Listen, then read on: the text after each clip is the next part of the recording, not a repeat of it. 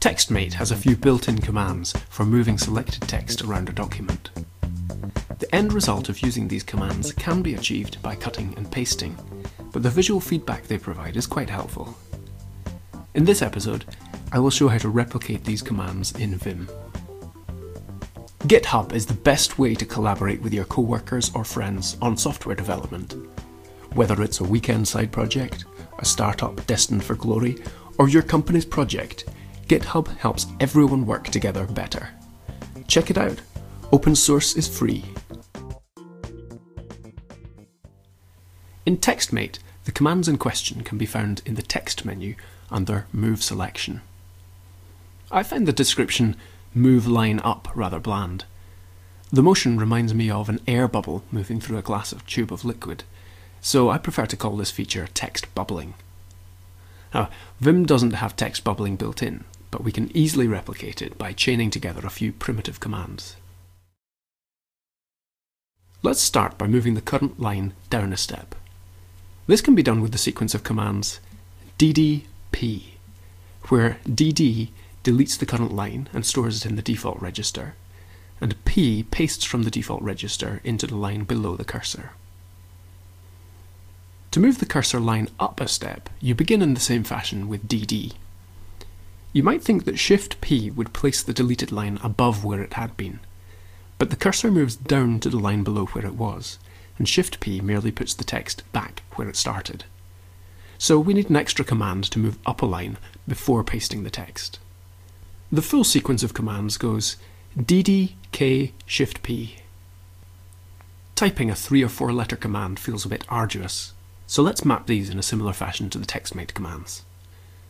Note that MacVim comes ready bound with mappings for the Control Command cursor key.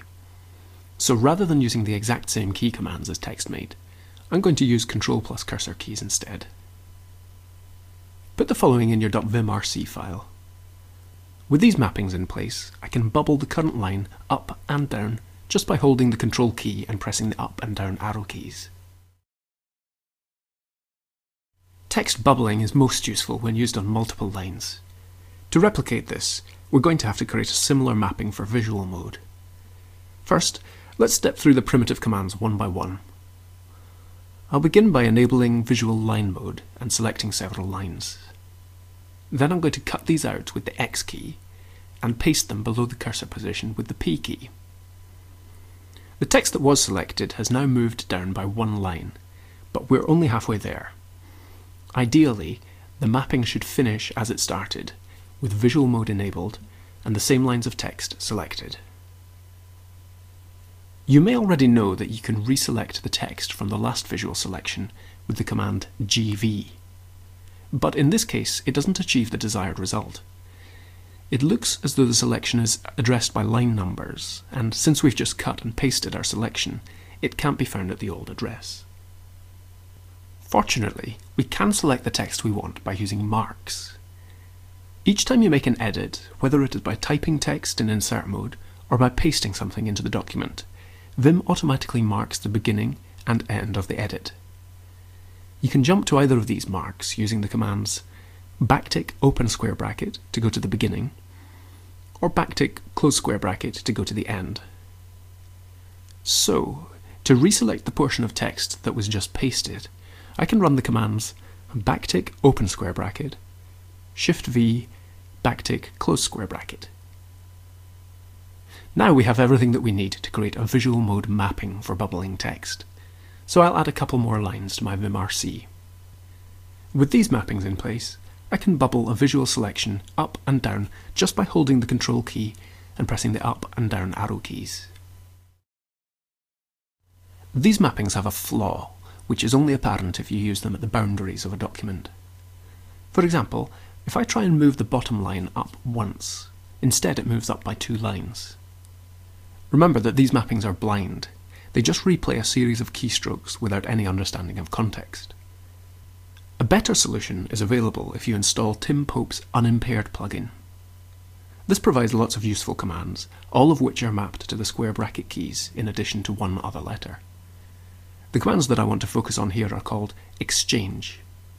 These work just like the bubble selection commands I've been talking about, except that they handle edge cases better. Instead of doing something weird, a warning message is issued saying invalid address. If you have the unimpaired plugin installed, then you can use the square bracket E commands to bubble text up and down. But if you are used to the TextMate key commands, you could always recreate those mappings and hook into the commands from unimpaired. Whether you use the default mappings or create your own, unimpaired brings an added bonus. Bubble movement can now accept a count. So I can make a visual selection, then press 5 Control up, and the text moves up 5 lines. The information in this video is summarised in the accompanying show notes.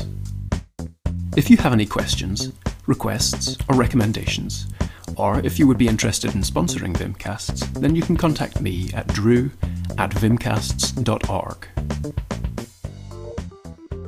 Vimcasts is supported by Xerium Networks.